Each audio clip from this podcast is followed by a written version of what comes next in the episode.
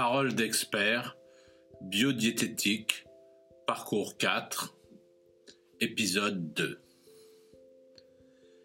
La régénération tissulaire est le deuxième processus curatif qui a lieu pendant les diètes.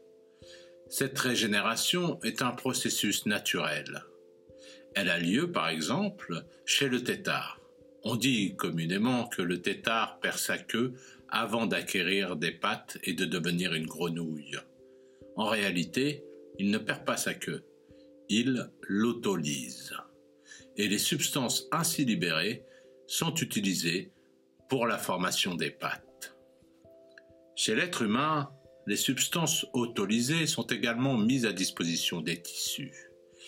Il est en effet courant d'observer au cours d'une diète que contre toute attente, des vieilles blessures se cicatrisent, des fractures mal soudées se consolident, des plaies ou des ulcères se referment, que des lésions se guérissent. Cette régénération tissulaire est due à deux facteurs.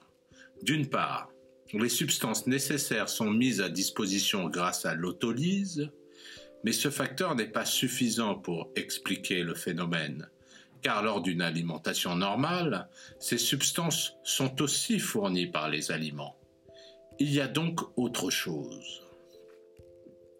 Cet autre facteur réside dans le fait que lors de la diète, le corps se débarrasse progressivement de ses déchets et facilite ainsi le transport des substances jusqu'aux cellules, lieu de leur utilisation. Avant la diète, les plaies et les lésions baignent dans un terrain saturé de déchets, donc une sorte de marécage qui bloque les voies d'accès aux cellules. Au cours de la diète, cet obstacle est levé grâce à l'élimination des toxines. Les minéraux et les vitamines peuvent à nouveau être acheminés vers les régions lésées pour les régénérer. Les apports alimentaires étant en grande partie supprimés pendant les diètes, le tube digestif est donc pratiquement au repos. Beaucoup d'énergie peuvent être ainsi économisées.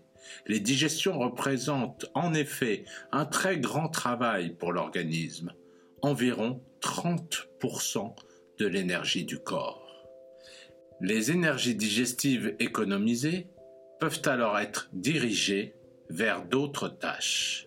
Après les digestions, la deuxième grande tâche de l'organisme est d'éliminer les toxines pour se préserver de l'empoisonnement. De manière générale, ce travail n'est jamais effectué de manière suffisante justement parce que le gros des énergies est utilisé au pôle digestif. La conséquence qui se produit, c'est que les toxines s'accumulent alors progressivement dans le corps, dégradant le terrain et préparant le lit des maladies futures. Avec les diètes, c'est l'inverse qu'il se produit.